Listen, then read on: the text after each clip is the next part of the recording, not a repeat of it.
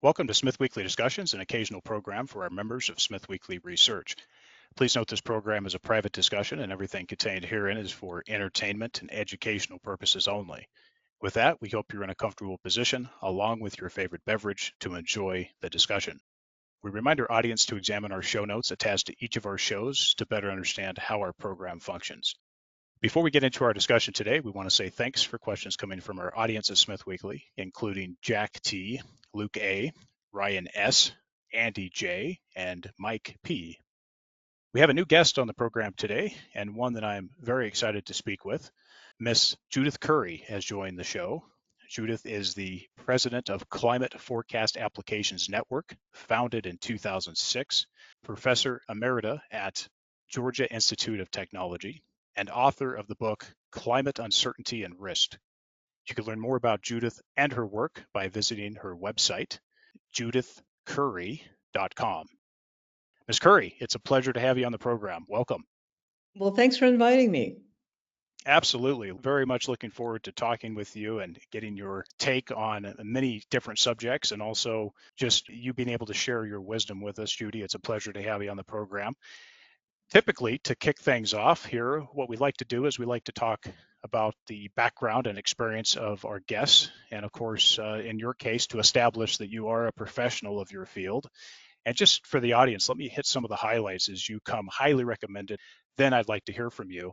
But just on universities, institutions, and agencies, University of Chicago, PhD, Northern Illinois University, Bachelor's of Science, Georgia Institute of Technology, University of Colorado, Purdue, Penn State, University of Wisconsin. Fields of experience geophysical sciences, atmospheric sciences, meteorology, aerospace engineering sciences, atmospheric and oceanic sciences. Lots of stuff there. And then also just a number of honors and memberships, of which I won't get into, and of course, awards because there's a lot of them, but I want to mention just a couple.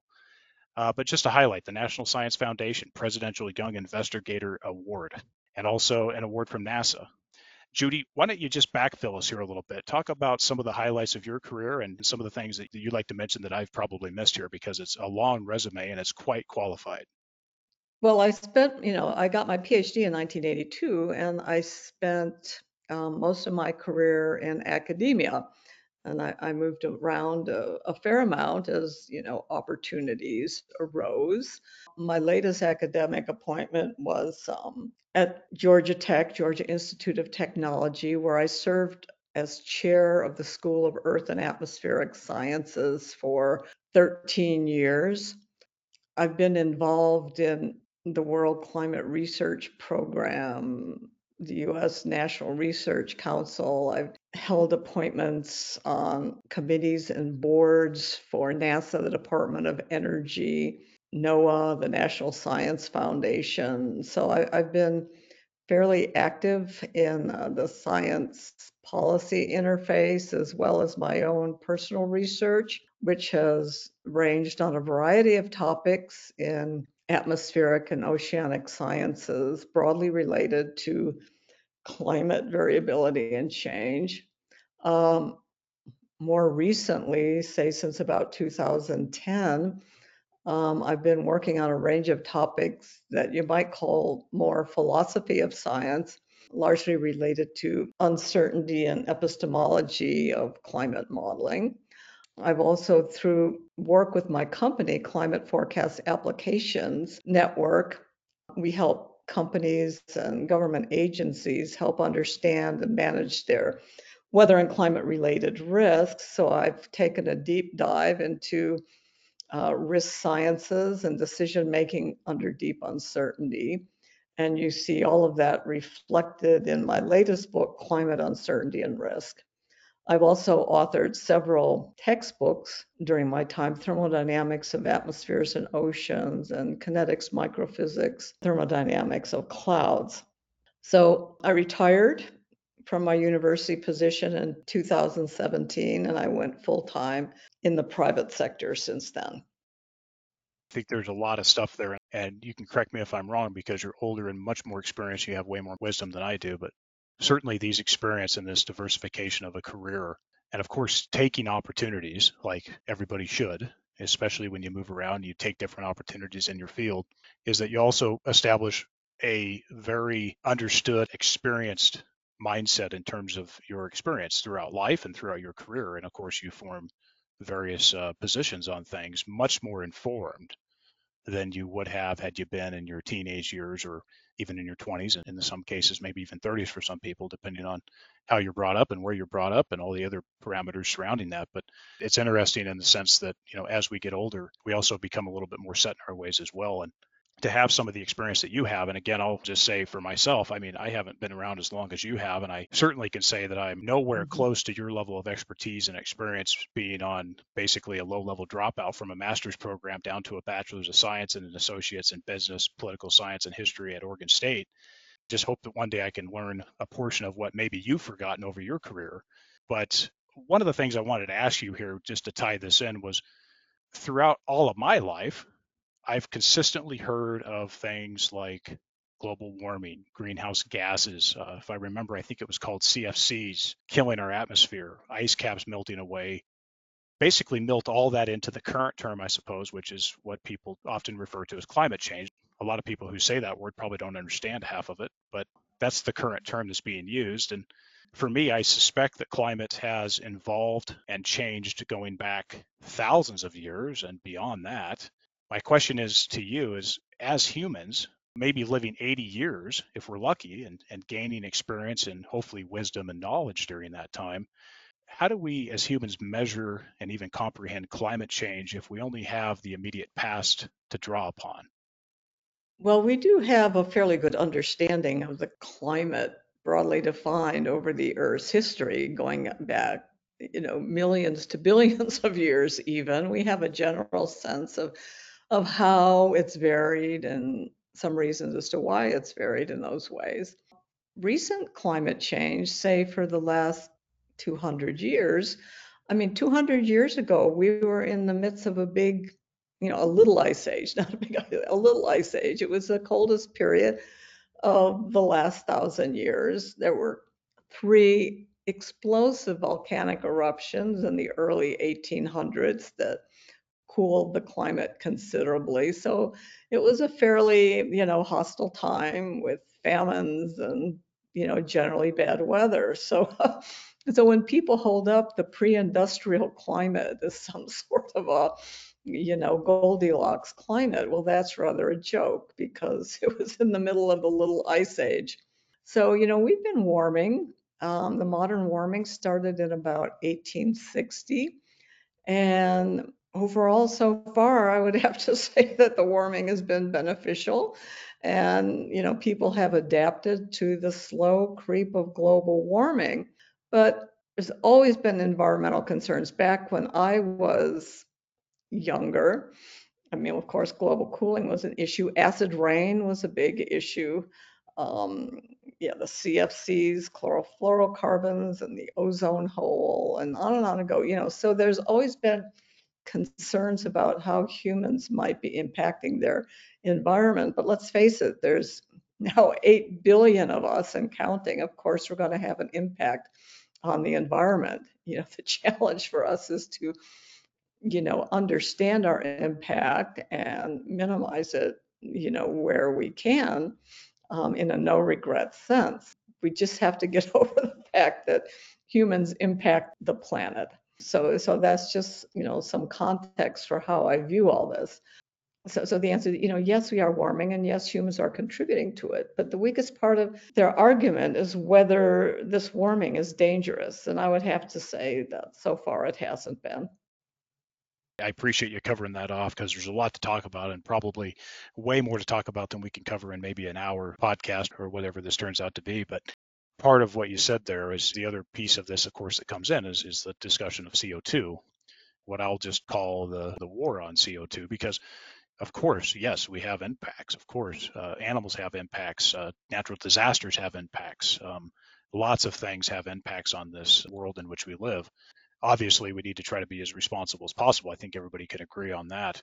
At the same time, we also have to live as normal human beings and hopefully have a traditional life that we would expect, and also the pursuit of happiness and profit and, and all the other things that go with that, right, Judy? And the next part I was going to ask you about was I want to come back to atmosphere in a minute, but just your overall thoughts on CO2. Is it CO2, the increases in levels of CO2? And of course, my understanding is, again, I haven't spent near as much time as you have on it, but uh, CO2 levels historically, today, and maybe going forward, maybe there's a trend that's being established here, but CO2 levels increasing. How risky is that? What's the impacts of CO2 levels increasing? But then at the same time, talk us about the downside. What happens if CO2 levels decrease too much? And obviously, we breathe it, we exhale it, uh, plants need it. What do you think about this war on CO2 and is it justified? Well, by burning fossil fuels and our agricultural practices and our industrial practices, we are emitting CO2 and other greenhouse gases into the atmosphere. That's not disputed.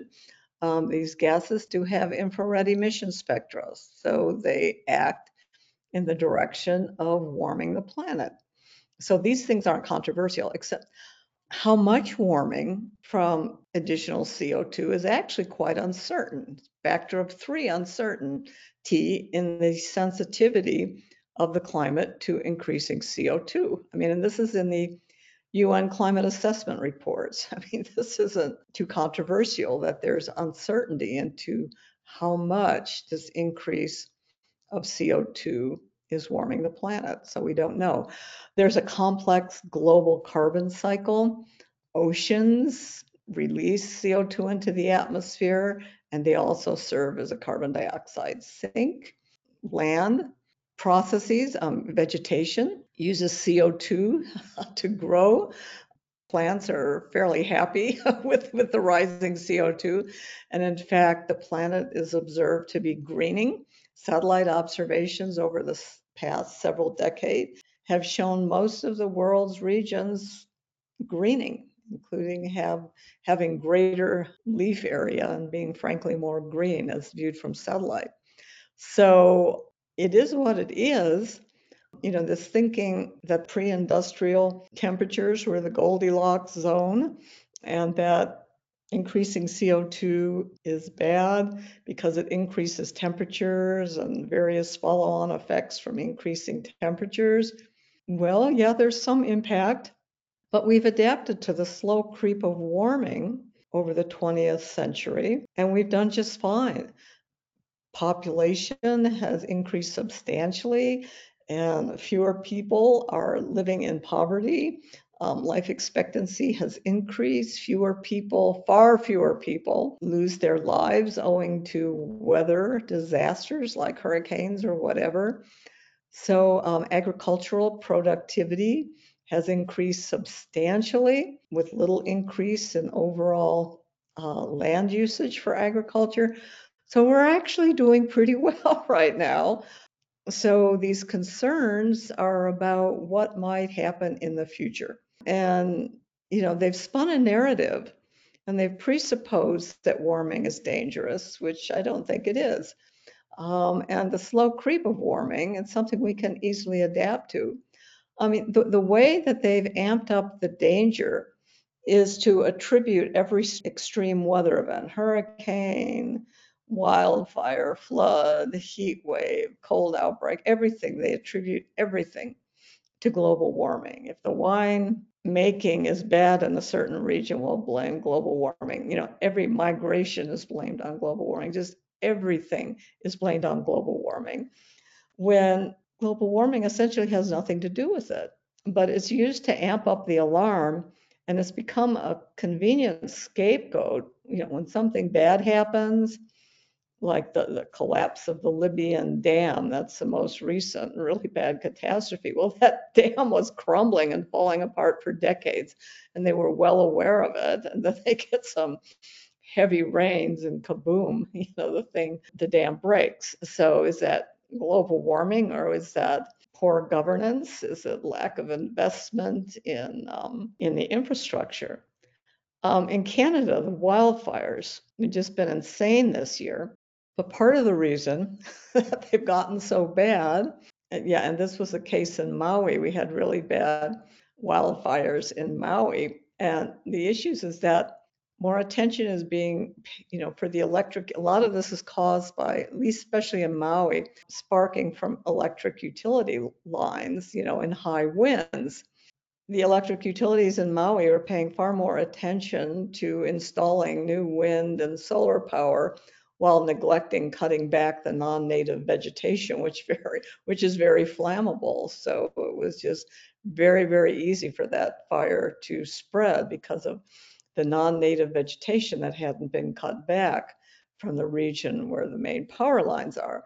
But no, let's blame it on CO2 driven warming. And that way we don't need to own up to our responsibilities and the mistakes that we've made. So you see this everywhere. It, it, global warming is just a cop out for not taking care of our environment, not paying attention to our infrastructure, not having good warning practices, you know, not having good governance. It's just used as a, an excuse for everything that goes wrong. And it's a very convenient scapegoat. I want to come back and, and maybe you can just as we talk here, maybe highlight some of the the folks that you refer to as they a little bit, uh, just in some of the the agendas that are out there, and also a little bit about the control narrative that also factors into this. And people, everybody individually should have the right to make their own decisions and do their own research, do the work, and don't rely upon some person that you don't even know to make your decisions for you. It also comes back to technical technical careers, technical professionals in the world is very important to the way of life and also just advancement as a species. I think that's also an interesting piece of just lack of technical expertise in so many industries now. But let's leave all that for a moment. A number of things you said. The wealth generated by fossil fuels and the era of fossil fuel energy, which I do believe is being phased out. But while you might not use fossil fuels for energy in 100 years or what have you, I don't know fossil fuels will be utilized in other things. Um, I can think of lots of products that we use daily that have fossil fuels as a component. And I'll be honest with you, you take that away, um, I'm not seeing how some of these components make it, but can we improve energy, which we'll come back to? Absolutely. Do we need fossil fuels for energy? Probably not. Why that hasn't transitioned faster, of course, is because of, well, follow the money. You mentioned also just that we're living longer. Coca Cola sales. CO2, great sales coming reporting out of Coca Cola. Great job. CO2, they're contributing. Beachfront real estate. Last I checked, there's not a bear market in beachfront real estate, Judy. It's actually quite robust. And even in light of Maui and what happened there, and maybe some of the motivations behind that, in the history books, definitely there's there's always the uh, the arson that occurs uh, throughout human history, which is always interesting to research and look into as well. But besides that, to put power transmission underground. Really good example like this is, you know, island nations that constantly get whacked by hurricanes. Underground infrastructure for energy would be quite useful. Of course, it's more expensive. One of the things, just on what you said there with the fires, that you're right. Just because of a bird nest in a tree near a transmission line, let's come back to the United States for a moment. The maintenance can be neglected because of a certain species, whether it's a, a worm or a bird or or what have you, or a certain time of the year in which there's migratory birds. They transit over transmission lines that uh, you can't maintain that line properly because of all the regulations from the agencies. And so you've had no maintenance, like you said. Just back to the comment you made there about just, you know, humans' impact on this earth. Of course, there's impacts. We do lots of activities on this earth, but do you think we're an invasive species? Or do you think it was by design that humans are supported on earth and maybe it was factored in? I don't think either. You know, humans exist, and you know we're we're the dominant species on the planet, so you know we're we're sort of in charge of various things, and humans want to thrive and flourish. That's you know a, a natural thing to want. However, there's you know this big m- movement, you know, a degrowth movement, you know, anti not just anti-fossil fuels, but anti-capitalist, anti-democracy, anti, you know, everything. And the UN is very big on all this. You know, they like the idea of non-governmental control by a global body such as the United Nations. So, you know, we put impediments in our way you know, the, the fact that we, the planet is currently supporting 8 billion people with a relatively small fraction of them in poverty is, is really quite remarkable. you know, we owe that to technology and in a large way to fossil fuels. You know, the challenge moving forward is like you said, you know, we're almost certainly not going to be burning fossil fuels for electricity and transportation um, in 2100, but we will, of course, still be using them. So, you know, nuclear power is the obvious, you know, energy source. But there's this, you know, huge anti nuclear lobby based on all sorts of political and irrational ideas what really worries me in the near term is this big rush to implement wind and solar power, which is horrendous for the environment. It's not going to give us the energy reliability that we need, and it's turning out to be extremely expensive. A huge amount of transmission lines is, is required, and that's going to be extremely costly. So I just don't see any way that wind and solar is, you know, can be a dominant power source the more we spin our wheels trying to do this, you know, we're, we're destroying economies. I mean, look, look what's going on in Germany. They've kneecapped their entire economy by thinking that they can go to completely wind and solar. Other countries are starting to realize how insane this is. But, you know, personally, I'm a fan of nuclear and the, the new geothermal technologies that are coming online. I think this is where the solution lies in terms of inexpensive electricity. And I think we need to have more local generation of electricity because the transmission lines are so vulnerable. And you can't you can't bury the transmission lines everywhere. Like for example, in Florida, the nature of the underlying ground is very porous limestone. It, it's just, you know, not right for burying transmission lines you know, there's no way around that one in some locations. And I assume that's the case with some of these islands, Puerto Rico, whatever. The underlying terroir, if you will, it just isn't suitable for, you know, bearing the electric power line. So, so there's all sorts of complexities here. And, you know, each location, state, country has to figure out what makes sense for them in order to deal with their local natural resources and their local economy and whatever and see what makes sense for them. But putting these ridiculous targets and deadlines, you know, you urgently need to go to wind and solar that is just doing so much damage in so many ways, you know, to economy, to human development, to the environment. You know, it's just beyond crazy. Yeah, some very good points, Judy, and certainly some engineering and electrical engineering and just engineering challenges with a lot of different things on some of these solutions. And very interesting just some of the narratives on how you know people are pushing in certain directions i suppose. Why don't we hold on energy for a moment and i'll come back to that but i just wanted to go back to an area that you know really well. Give us a basic school education on atmosphere the various types of atmospheres uh, some of the gases within and you know how the sun impacts us how the oceans of course plat life. You already covered some of that of course but just atmospheres in general and then just give us kind of an understanding of why the focus on just co2 and maybe that there's something else that we should focus on and give us a, a bit of an education because i think the audience could definitely use that and so could i. Okay.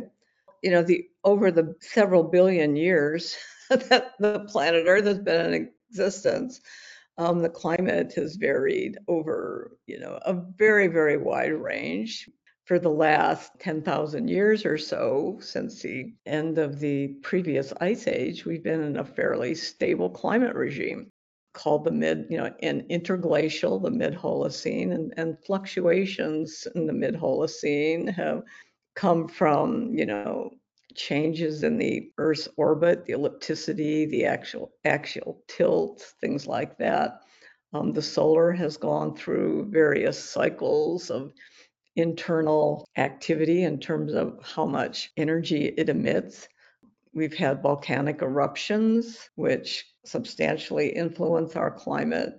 But the, the thing that really influences more on multi-decadal time scales, you know, the, the time scale of a human life It's really the large scale ocean circulation patterns and the oscillations. And, and these ocean circulation patterns, you know, the, the variation that you're most familiar with would be the El Nino and La Nina events. I mean, those are basically ocean circulation events.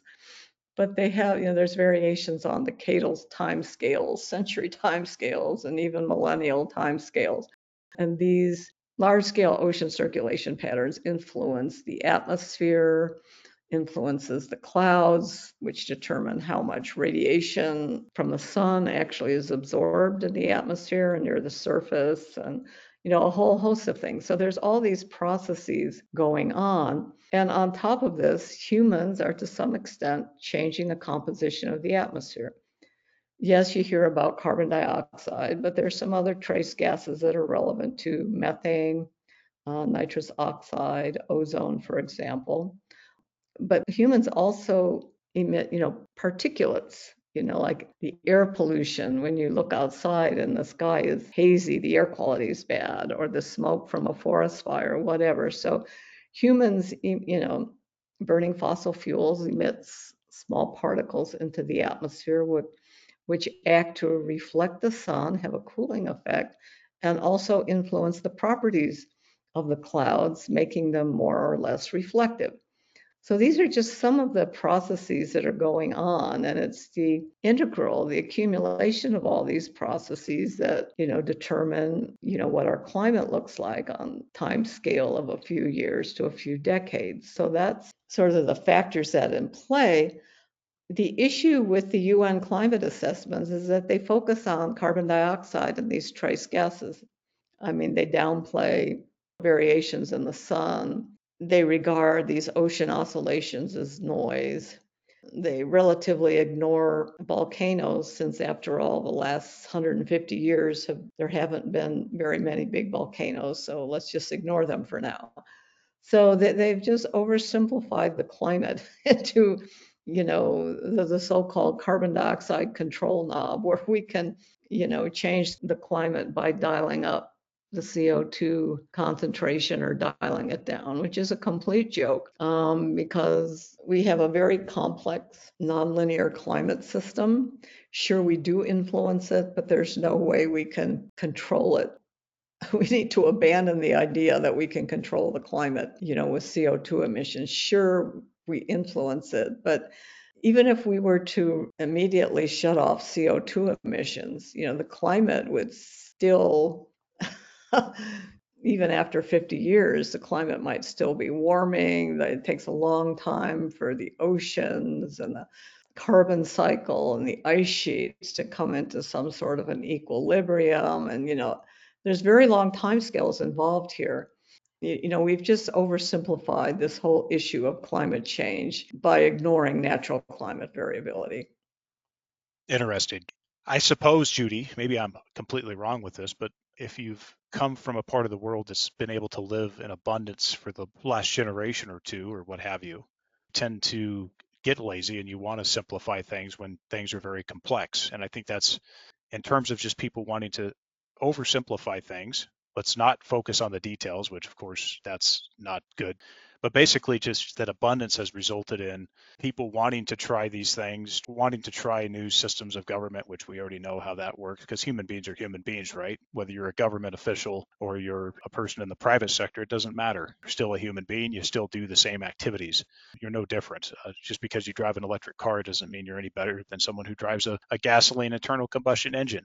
Let's go take a look at where you plug in at night, see where that energy goes to. Is it a coal plant in Colorado? What is it? So you know people want to generally avoid the technical hard work and just kind of make generalizations. And i guess that leads me to a, just another question. You're a person that's a technical person. There's a lot of details in the work that you do. You're credentialed you're qualified. You've had firsthand experience to back up what determinations you've made throughout your career about these issues that we've uh, discussed in part today so far. What do you think the motive is behind the scenes based on what you've seen? And you know, how do we mitigate that? Is this a money grab? Is it a control grab? What do you think? It, all of the above. I mean, the, the political roots of all this go back to the 1980s. Uh, the UN Environmental Program, you know, it's an anti-capitalist, anti-fossil fuel organization. You know, it has all the world radicals in the UN Environmental Program, and they were looking for a cause that would, you know, promote their desire for globalization. They hated fossil fuels. When the climate issue became, you know, came along, they said, okay, this is our ticket. And by 1992, the UN Framework Convention on Climate Change had a treaty that 196 countries signed, including the US, to eliminate fossil fuel emissions to prevent dangerous anthropogenic climate change. This was in 1992, before we had any evidence, you know, that there was any kind of unusual warming. So the, the you know the policy cart has been way out in front of the scientific horse from the very beginning on this. So it's politics, you know, and then people figured out how to make money off of it you got a lot of you know young activists who were interested in this problem. They went and got their phd they now dominate the universities. So you've got this whole you know idea. There was a recent survey of university faculty members working broadly in the climate area and 70% of them were in favor of degrowth not just green growth, but actual degrowth. They want fewer people. They want no fossil fuels. You know, they want to, people to go back and live in huts. I don't know. But but that's the mindset, you know, that is dominating this. It's a political mindset. It, you know, over the decades, has become entrenched politically in the UN. It's become entrenched politically in the universities and the information, the main information that we have and of course the media amplifies it even more into an alarm. You know there's all sorts of you know social factors that are in play that are reinforcing this whole thing. But you know and how are people supposed to sort this out? Even scientists who would have the same essentially the same credentials that i do can put you know 50 of us in a room and we're going to disagree. And, and that's because this is a, a deeply highly complex, uncertain problem, and there's a lot that we don't know.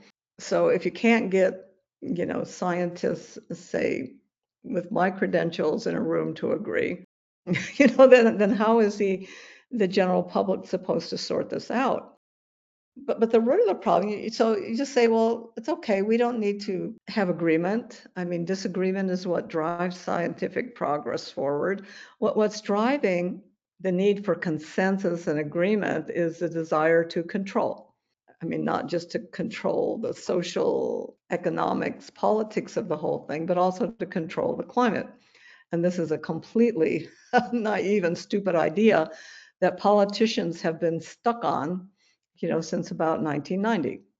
You know, they're just thinking they can control the climate. You know, well, get over it. You can't. So, I mean, that's what's in play. And it's very complex. And you can find people who will disagree with me, and you'll find people who agree with me. But as an example, how hard it is for the average person to like figure this out.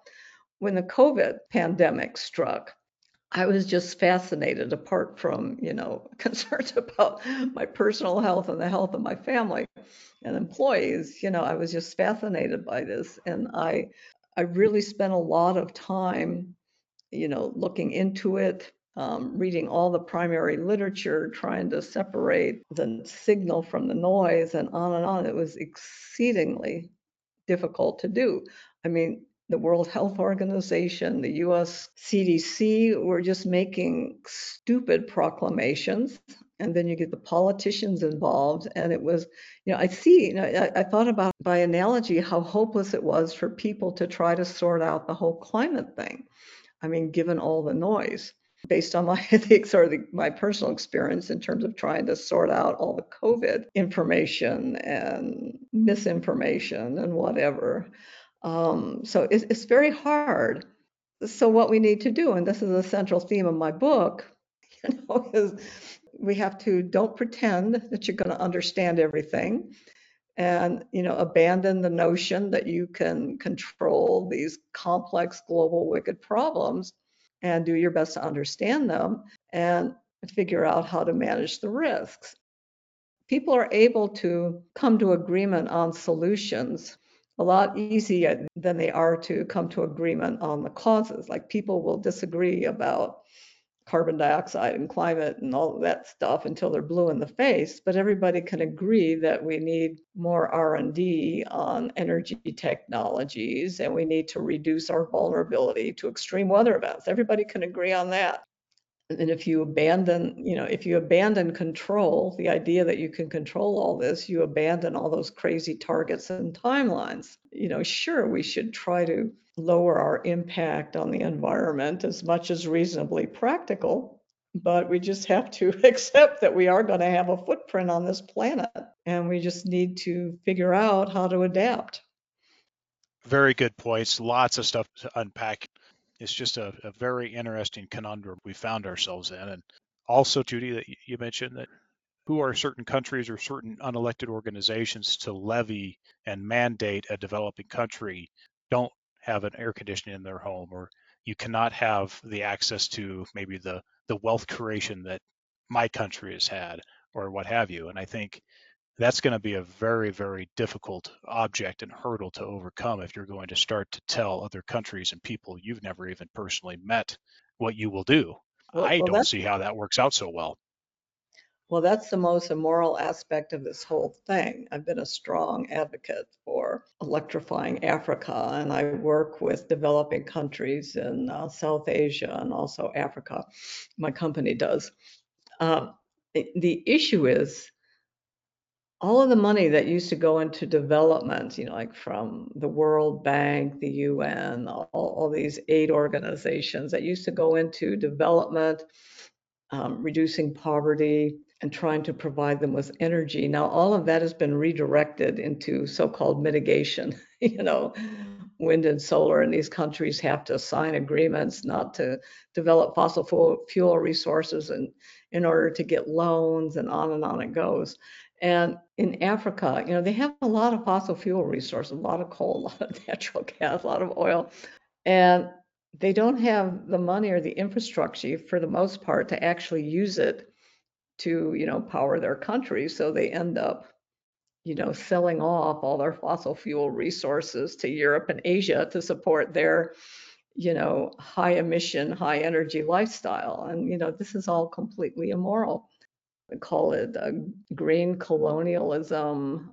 Mm. I can't remember some of the other names, but they're very apt. And, and they're, it's the most unethical and immoral thing that I can think of is trying to hold back these populations in Africa and other developing countries. I mean, all for hypothetical harms that probably won't really be noticeable until the 22nd century, you know, if at all. So yeah, it, it, it just doesn't make sense yeah, stay in your lane and stay out of other people's business. That's, I think, the basics of this. And unfortunately, those things are being eroded and they're being eroded on multiple fronts, whether it's economic leverage, whether it's social leverage, what have you.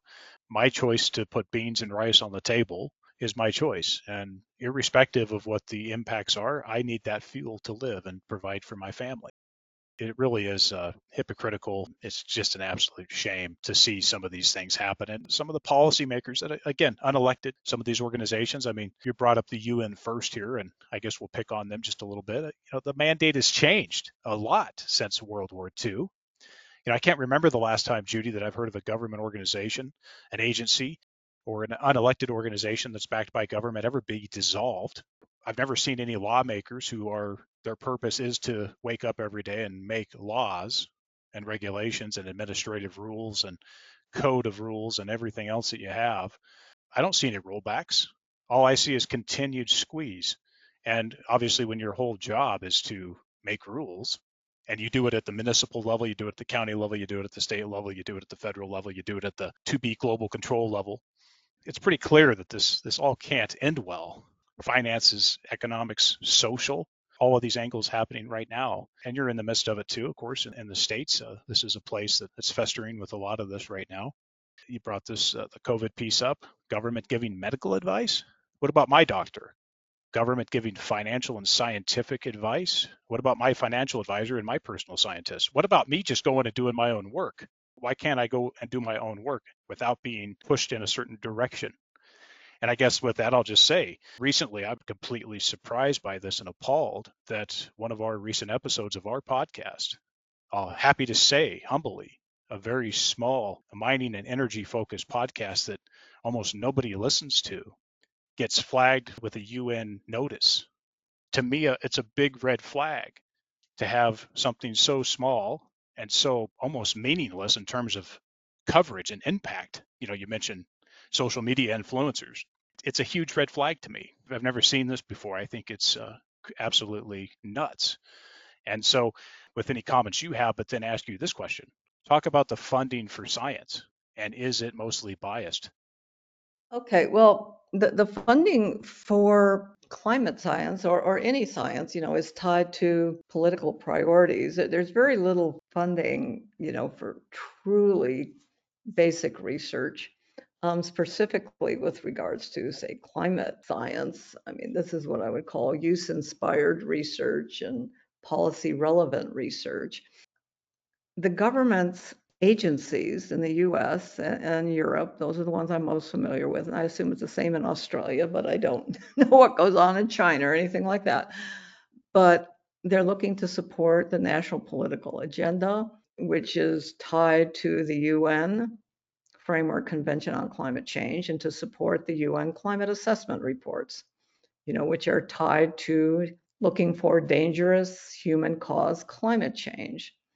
So the announcements for opportunities that go out, you know, relate in some way to or implicitly assume dangerous anthropogenic climate change. So, you know, if, if you want research funding in the climate area, I mean, you would be um, wanting to hew to the party line, so to speak. So, I mean, if, there's just anything that would be looking to rethink, you know, how we view the whole climate system would be regarded as non-responsive to most announcements of opportunity for funding. So there's just, you know, no government funding for what I would say a broader perspectives on all these things.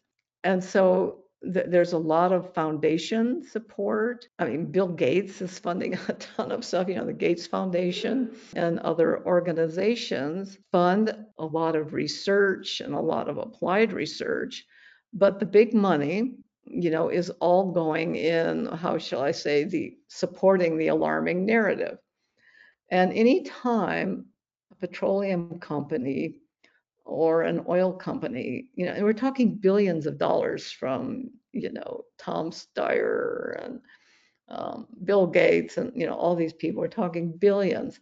And anytime an oil company or petroleum company spends 100K supporting somebody then they're up in arms, and the person who received that money is in the pay of big oil, and they're regarded as disgraced, you know, and on and on it goes. So it's just, you know, so, so the people who are, you know, doing a lot of the meaningful research are people who are retired, people from other fields who are independently wealthy, who become interested in the topic, and people in the private sector.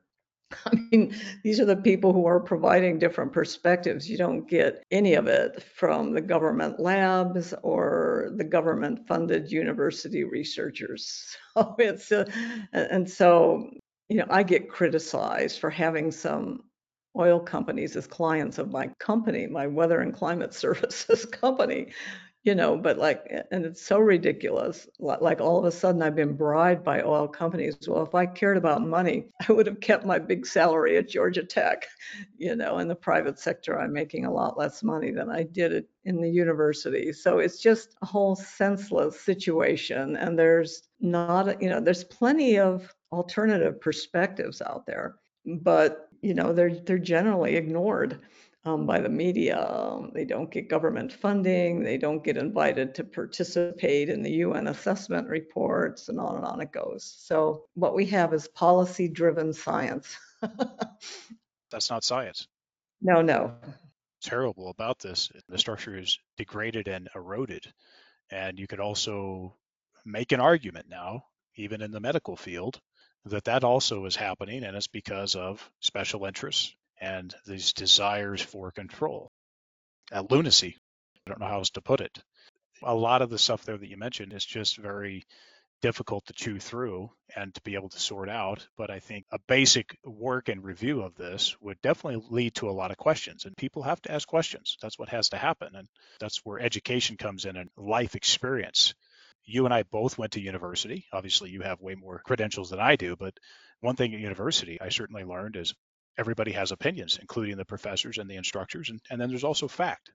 do what you want. Certainly, I learned some good discipline in college. I didn't learn everything. Of course, I was a young person that uh, enjoyed friends and the parties in college town. How effective and how good can you be at that age? I guess is maybe the question resulting from that. Paid a lot of money for that. but like you said before, the different opinions. You know, you put 10 accountants, lawyers, doctors, nutritionists, scientists, and investment advisors in the same room, and you'll get seven to nine different opinions within each area of expertise. I think that that's constructive in the sense that people have to debate, present evidence, debate again, come up with theories, disprove and approve some of those theories, and and actually come to it. I mean, I don't know, is the earth round or square? I, I don't know. Maybe maybe people are going to try to talk about that. But just because someone else tells you that the, the sky is red and it's not blue, do some work. You mentioned earlier about the people suggesting that maybe we should go back to live in huts or caves or what have you, which maybe for some it would be useful the same people who talk about and promote this seem to be very well off. They have nice cars, they use smartphones, they use all the products that they basically are telling us not to use because of the carbon input or the impact on fossil fuels or what have you. Most of our plastics and a lot of other things come from fossil fuels, and mining is obviously a, a huge beneficiary of all this. Uh, because all the materials we need comes from the ground and even things like fertilizer which goes on our plants well that's mined too and so maybe Smith Weekly Research should retain you and get your expertise on science. What's wrong with that? I mean, people have psychiatrists. Why can't we have scientists in the room?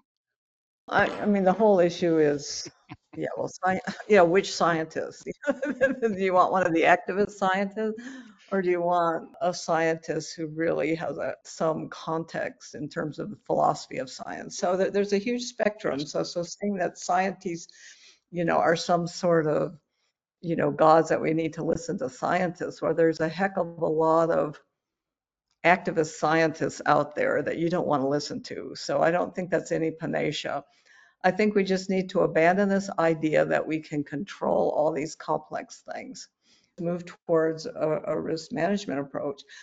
You know, people are stupid believing really stupid things. I mean, that, that's a sign of, you know, a lack of education. And, you know, that's always a challenge. But even for, you know, people who do go to university, um, there's not a sufficient emphasis on actual critical thinking. You know, they, they just learn a bunch of facts and they, you know, they get, they pass tests and they get grades and they, you know, forget most of what they learn. They have a credential and get a job and, you know, all of it gets lost. But, um, but how to think, critical thinking, you know, being wide read and being exposed to diverse perspectives, including political perspectives. I mean, that's what we should be exposing young adults to in the universities, and that's not what our universities look like these days. True. And I think for me, you know, again, I'm not as old as you are, but in my experience, I've learned that uh, listening to older people that have been there and done that is some of the most useful wisdom transfer that I've encountered even when I went to university, Judy, you already had that transition of basically a standardized format that's desensitized. And essentially now you have a system that is basically creates a desensitized view of the human being in terms of almost commercial cattle farm, if you will. Everybody on this earth is human being, but some people think that somehow they're above that and they can levy without regard on millions of people and that people should be able to make their own decisions and do their own work you know, with age, hopefully, you know, comes a certain amount of wisdom. But what I've found is, you know, the, the people, you know, once you leave the university environment and having to uh, play that game, you know, you're, able to be more objective. But if your job depends on, you know, you're saying, and you have a mortgage to pay and kids to put through college and whatever, you know, you're not going to rock the boat or jeopardize your job. So, um, yes you know, so, so being old enough to be financially independent in some way also helps in addition to just like accumulated experiences and wisdom. Very much. And I guess with that, just we'll stay on that. Just overall wisdom transfer, Judy. Of course, you have to look at restructuring some of these systems that are in place. Talking about uh, the overall wisdom transfer on technical skills, because I think you and I can both agree without engineers, without sanitation, clean water, which requires chemistry and a bunch of other things. If you have a shortage of technical jobs, electrical engineering, infrastructure technology, all these things, that are technical, focused, and oriented, which a lot of people will tend to shy away from that. And if you can get a job as a social media influencer and get paid by clicks, that's more convenient potentially than actually having to learn a technical skill that actually has impact on backbone of infrastructure and society. But to me, things get pretty rough if you don't have clean water, you don't have your garbage picked up, you don't have all those processing, sanitation, energy that's stable, internet that's stable, all of that background technical skill work. I think that there's a shortage of that happening in many industries, if not completely. What are your thoughts on that? When we had the COVID lockdowns, certain people were classified as critical workers. Okay, these were people you know, we just, you know, kept the, the shelves on the grocery store full and, you know, gasoline at the stations and, you, you know, basic things, you know, and repair people and, and hospital workers, you know, and these, these are really the critical workers that, you know, help our, help our society, you know, function. Um, and they get paid nothing for the most part. These are the workers that get paid nothing, as opposed to, you know, university professors with their 250K salaries or whatever university salaries are these days. I mean, it, it just sort of made me think about, you know, who's really critical here. Um, and it certainly isn't the egghead activist professors. It, it's really people who help, you know, function in our day-to-day life. And of course, the entrepreneurs who you know, bring new ideas to market and actually have them help improve things. So, so our ideas and who gets rewarded financially is is somewhat backwards in many ways. And you know, and, and life is too easy. this is you know, for, for many people in the U.S. And and I see a lot of second generation Americans. You know, the parents emigrated and then the children sort of grew up and, and these are the kids who are just really working so hard and doing so well and being so ambitious as opposed to you know kids growing up in wealthy families and you know they're aspire to a kardashian kind of lifestyle. So you know there, there's some sort of screwed up values you know, in in a in really prosperous countries, you know, when you're so far away from having to worry about basic needs that we see these kids, you know, the extinction rebellion, oh, our world is going to end and all this kind of stuff. And they don't realize that they live in the best time ever to be a human on this planet. And so we just have this really warped perspective in affluent countries in many ways that, you know, is at the right. root of some of this insanity, I think. Unfortunately, I think that history is pretty clear on what the results are. And you don't have to, you know, think that this time it's different because most likely history suggests that it's not different. It doesn't require a, a, history major to sort that out. It's fairly cut and dried that there's a life cycle to societies and governments, economies, and, and countries, nations. Unfortunately, deterioration is not the funnest time to be around irrespective of what you do, Judy, whether you're trying to control weather or bioengineer your food to control all these things, the fact of the matter is, is it cannot be controlled, and that uh, the end result is pretty much a, a certain outcome. And then, of course, from there, people seem to clean up their act, and those hard times, I think, Judy, tend to correct, self-correct, and here you go again, and people want to try to make it better. And maybe I'm not correct in that thinking, but that's generally the alignment if you do a little bit of work on the history side of things. Um, why don't we move into just energy in general here and just talk a little bit about that? And I appreciate the time, and because I know you have better things to do than talk to me all day. But I think an area that really the wheels are starting to come off is this promote of wind and solar, because to me, both of these forms of energy, Judy, and I itching to hear your opinion here, but this form of energy production has a giant footprint in terms of land usage and destruction of that land um, through the leaching of materials into the soils, but also heavy use of materials. Of course, uh, the mining sector will flourish irrespective of what energy we use, but also frequent maintenance need and component replacement periods are quite short compared to alternative forms.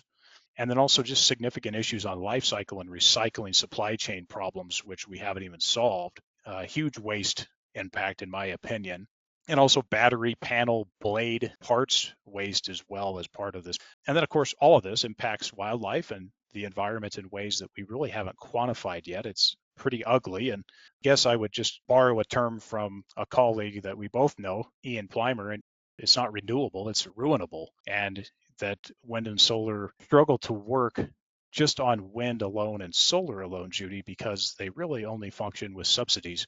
Some of these projects might be economically viable, but generally it's pretty upside down. It's certainly a step backwards, in my opinion, after spending since 2016, we've been in the investment side of the energy sector, looking at energy investments, and predominantly we had settled with a big focus on sources of energy inclusive of commercial nuclear power. And fission is the best thing that we have going for us. There's a large fleet of commercial reactors around the world, and that fleet is growing, uh, although be it small percentage growth, it is growing. And we are actually having a reversal of policies now that we're starting to see and so for us, we had always looked at these forms of energy and we've just determined that high quality, high density energy that comes in a fairly small footprint gets you back to commercial reactors. You know, with that, we've had to take a hard look at why wind and solar is out here. And I just wanted to get your thoughts on that just after my long windedness. But what do you think of wind and solar, and what do you think is a reasonable general solution for energy? Well, I think offshore wind is an unmitigated disaster. The costs are huge. Uh, the replacement cycle is very short. The ecological damage is tremendous. So uh, I think people are starting to come to realize this that offshore wind is just not going to work. I think onshore wind, you know, in some locations, they are currently helping. You know, you know, when you have penetration of maybe 20, 25% of wind power, it, it makes your grid a lot more difficult to operate, but it's not doing a whole lot of harm um, the ideas of trying to bring wind to a much higher percentage, then you run into a great deal of trouble, and wind becomes very expensive in terms of all you need asynchronous condensers, and on and on it goes. And it's intermittent, and everybody knows that the utility scale batteries aren't going to work. So we need to just get over the idea that wind is a good solution. It may have some niche applications, but it's not a good solution. I think there's more upside for solar in terms of technological advances, you know, that continue in photovoltaics. I think there is a, a, role for rooftop solar. I mean, it puts the energy where you need it. I mean, in in, in your structure, um, and it doesn't, you know, have a a land footprint beyond the structure. I think wind farms are a bad idea. So I think there's, you know, a role for rooftop solar. People like the idea of autonomy, you know, having their power generated local and not subject to random crazy whatever might happen. I mean, I have rooftop solar at my house for energy security reasons. Um, I have it with two Tesla power walls. So if the electric grid goes out, I mean, I have electricity.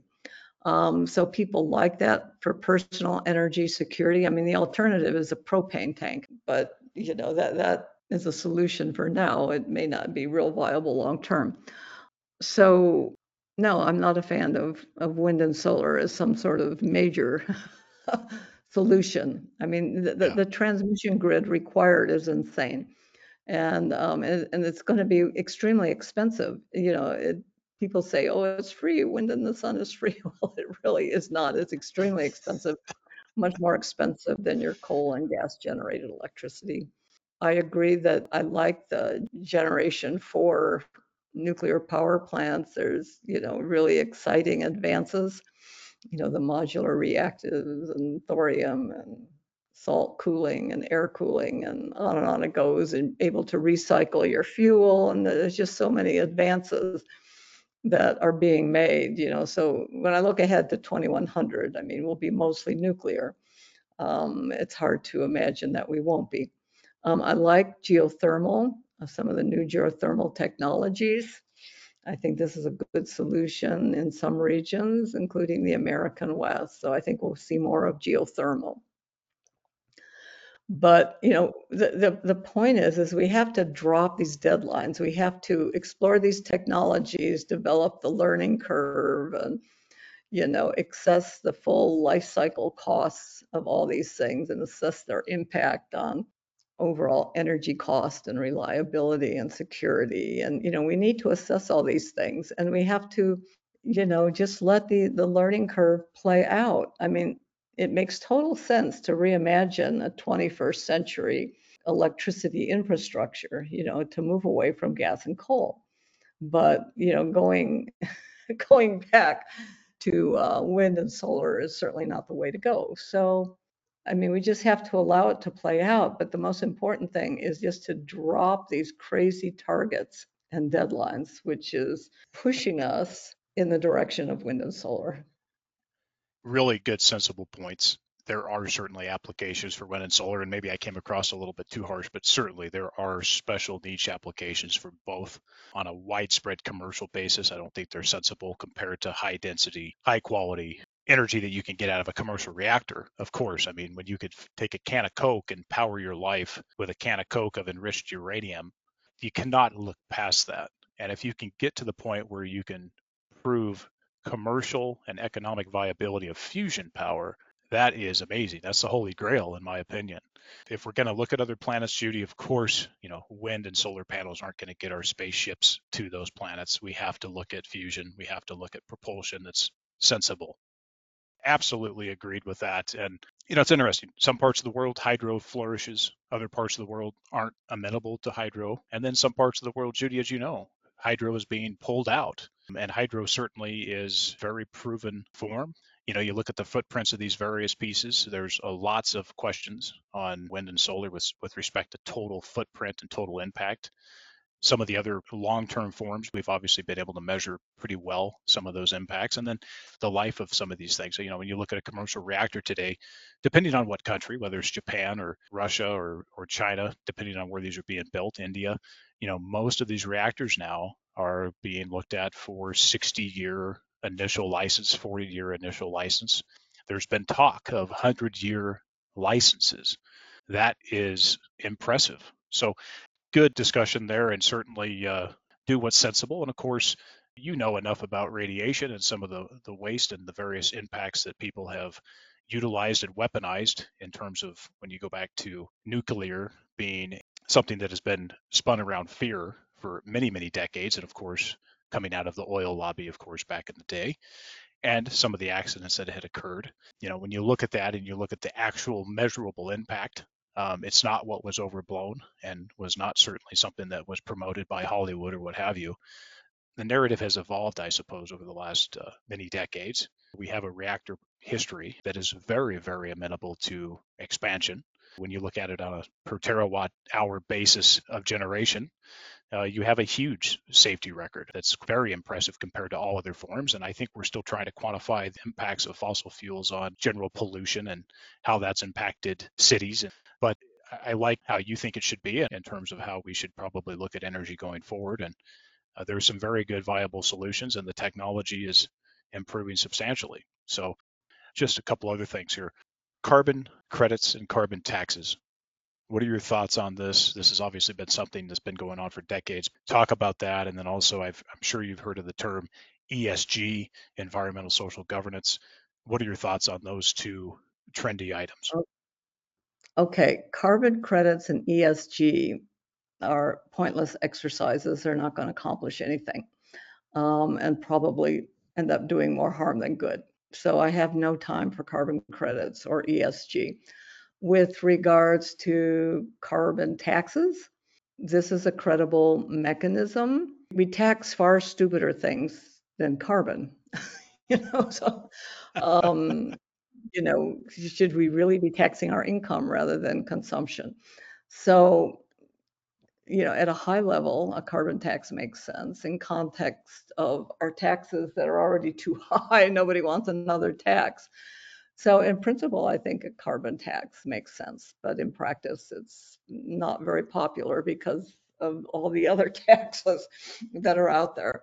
So, you know, th- th- there's no substitute for innovation, for research and development into new energy technologies, better agricultural practices, new methods for making cement and steel, and all the other things that artificial intelligence and so forth. I mean, there's no, we, we can't sort of just reshuffle the deck um, with taxes and credits and whatever. We just need to enlarge the size of the tech, you know, the deck through our innovation. I mean, that, that's the way forward.